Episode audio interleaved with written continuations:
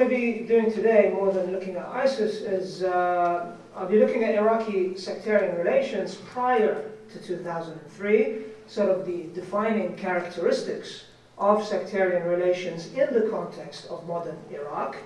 And then I'll move on to how these defining characteristics have been challenged by the post-2003 environment, of which the Islamic State or Daesh and its previous incarnations are symptoms rather than drivers. Now, you often come across people who seem to think that two, 2003 was this dividing line between a sectarian and non-sectarian Iraq, as if sectarian entrenchment is this light switch that was flicked on with regime change. And I think that this line of reasoning is not only wrong, it's actually potentially dangerous for several reasons. Firstly, because it forces us to reduce our understanding of that useless word, sectarianism, uh, to only the most vulgar manifestations of sectarian division and sectarian politics. And secondly, by doing so, we end up excusing, even legitimizing, the more subtle underpinnings of sectarian antagonisms, of which we have plenty of examples from pre-2003 Iraq. By extension, if we focus solely on the more vulgar, more extreme, more violent end of the spectrum when trying to understand sectarianism, we end up completely overlooking the role of law and power in sectarian relations, and we also end up overlooking the intersection between sectarian identities and class and regional identities, which are key to sectarian relations. So in a nutshell, what I'm getting at is uh, it doesn't have to be, it does, it's not just about the Takfiri suicide bomber or the mobilization of sect-centric militias or the formal institutionalization of identity politics. It takes a lot less to galvanize sect-centricity and sect-centric political imaginations, grievances, and senses of entitlement. So, sectarian relations in pre-2003 Iraq. First, I'll start with one broad point, and that is, I think it's crucial to keep in mind the distinction between modern sectarian relations, so in the age of the nation states, and what they were prior to that. In the era of the nation state, sectarian competition in Iraq and elsewhere for that matter is a lot more related to competing national truths rather than competing religious truths.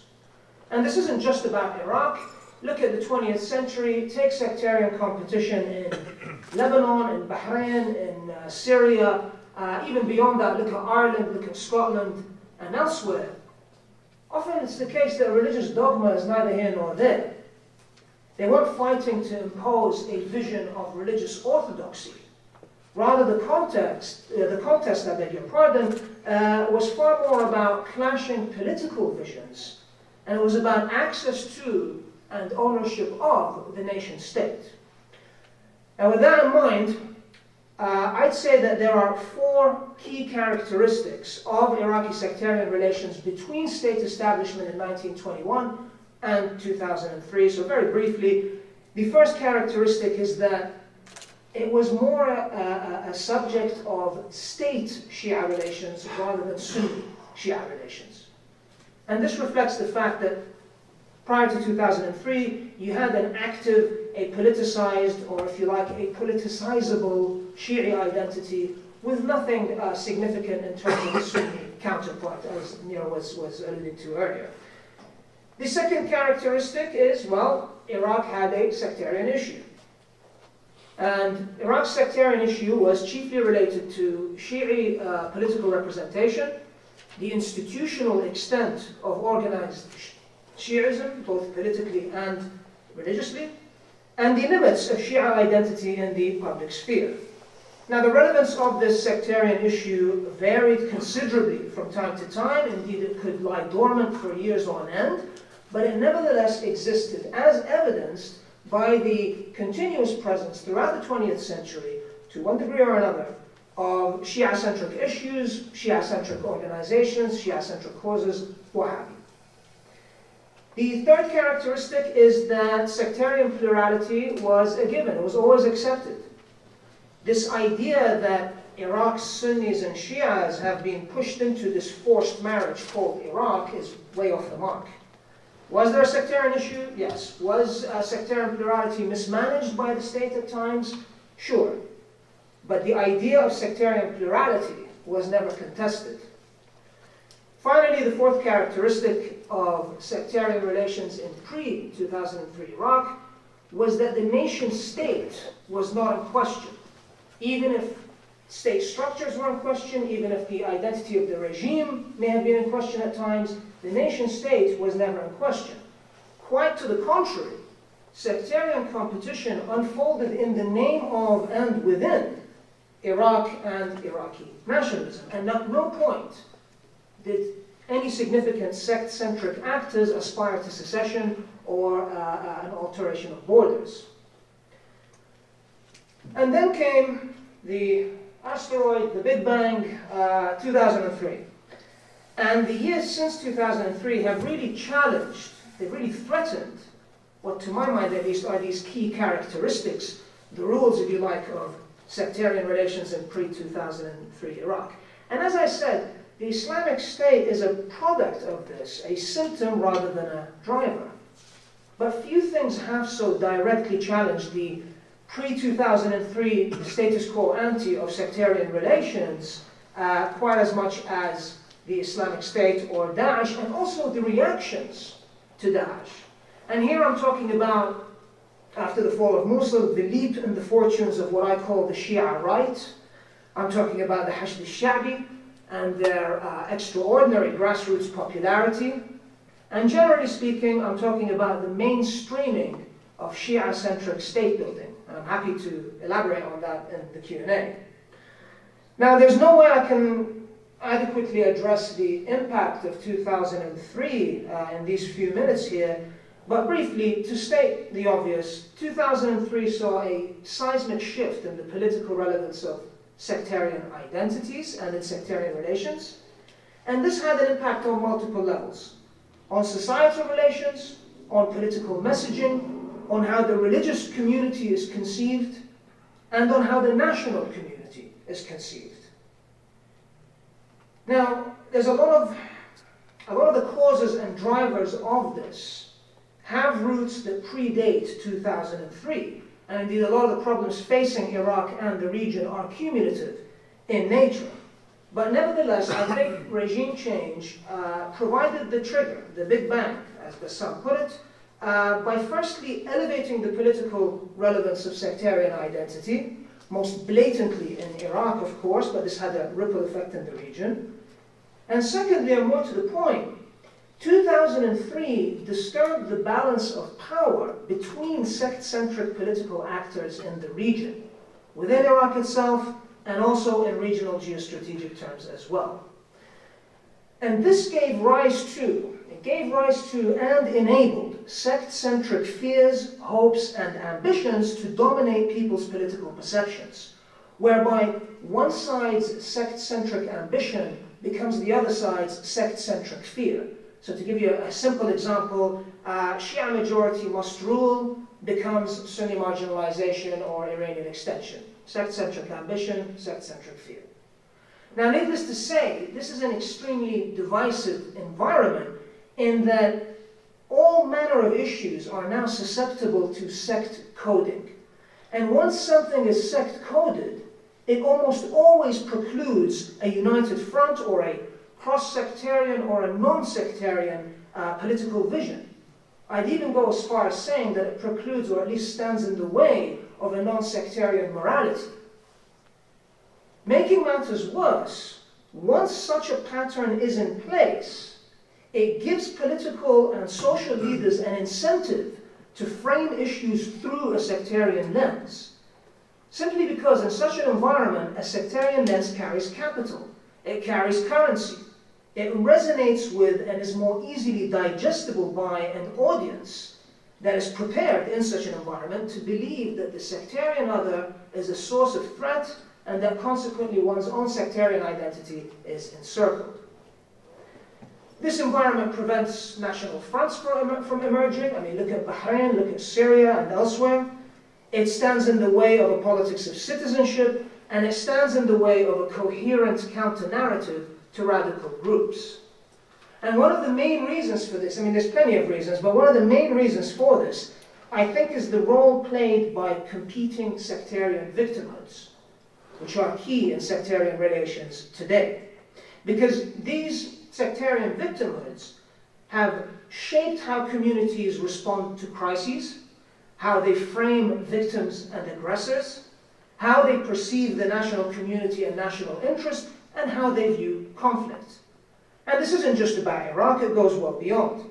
Shias and Sunnis, as groups, broadly speaking, consider themselves to be the prime victims of the events, uh, conflicts, changes of the past 13 years.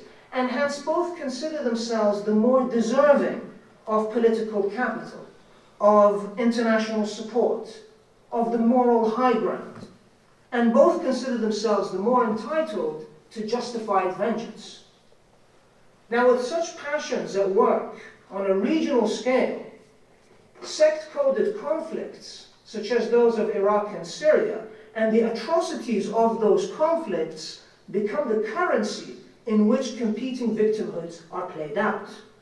Which is why it sometimes seems like no atrocity is awful enough to act as a unifier.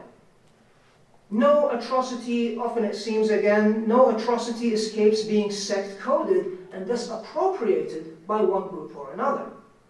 And sympathy for the murdered often seems to be dictated more by the murdered sectarian identity than by the circumstances of their demise.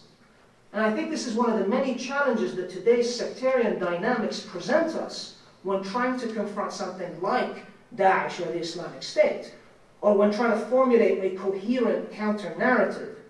Because such conditions, as I said, have stood in the way of cross-sectarian solidarity and have raised people's tolerance of atrocities in the name of retributive justice and self-defense. And it is in that chasm, it is in these divisions that extremist narratives can resonate with some sections of society, or at the very least, uh, I'd say it's these divisions that allow some sections of society to ignore or tolerate extremist narratives. And this will continue until we find a way of decoupling sectarian identity from social, political, and national perceptions. A very tall order indeed, and one that's unlikely to be met anytime soon, I grant you. Because the impact, to bring it back to Iraq, the impact that all of this has had on the idea of Iraq and Iraqi nationalism has been profound. I mean, don't keep in mind, this has been going on for 13 years in a country where it's estimated that just under 60% of the population is under the age of 24.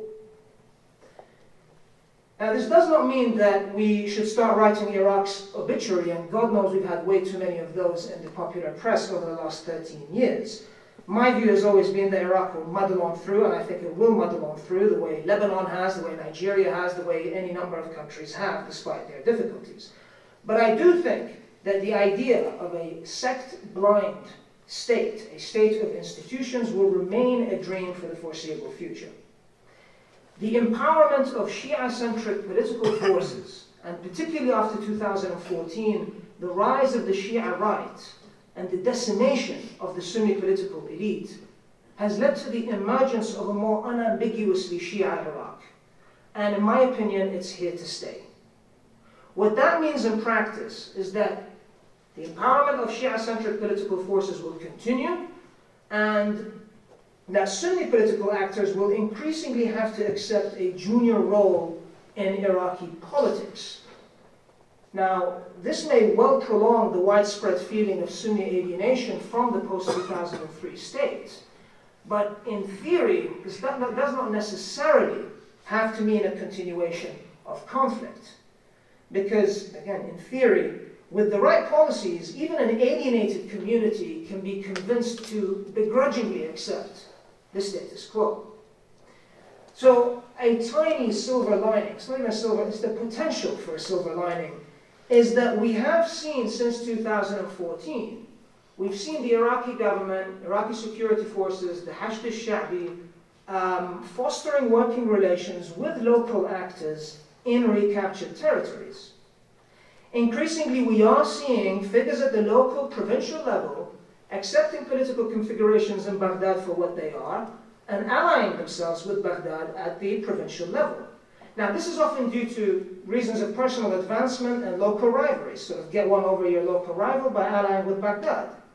But it's also a reflection, perhaps, of just how calamitous the Islamic State has been for Sunni majority areas. Uh, and that basically the spread of ISIS since 2014 has burnt their political options, leaving Baghdad as the only political game in town. You either accept it or you don't. So that's the glass half full reading of the fall of Mosul and the fight against Daesh. But I'm afraid there can be no ignoring the empty half of the glass, namely the level of fear and mistrust that have characterized sectarian relations since the fall of Mosul. So you've got this potential opportunity in the form of unprecedented uh, uh, uh instances of cross-sectarian cooperation but this does not negate the risk of further deterioration. And if that happens, and I'll end on this, if that happens, one wonders at what, at what point, one wonders if that point actually exists, but at what point will Iraqis abandon the vocabulary of Iraqi nationalism if things continue to deteriorate? So far, the centrality of nationalism to Iraqi sectarian identity and sectarian relations has proven remarkably resilient. But the events of the past 13 years, and particularly the fall of Mosul in uh, 2014, have seriously tested the relationship between sectarian identity and national identity. So, will we look back in a few years' time and we look back on Mosul as the straw that broke Iraqi nationalism's back, as contested as that notion is? Only time will tell. And a lot will depend on bigger picture issues, such as the ever deteriorating economic situation, the progress or lack of it against the Islamic State on the battlefield, and the precarious position of the Prime Minister uh, and the government as a whole, really, um, which seems to be hanging by a thread at the moment. So, an uncertain future and uncertain times. Thank you very much.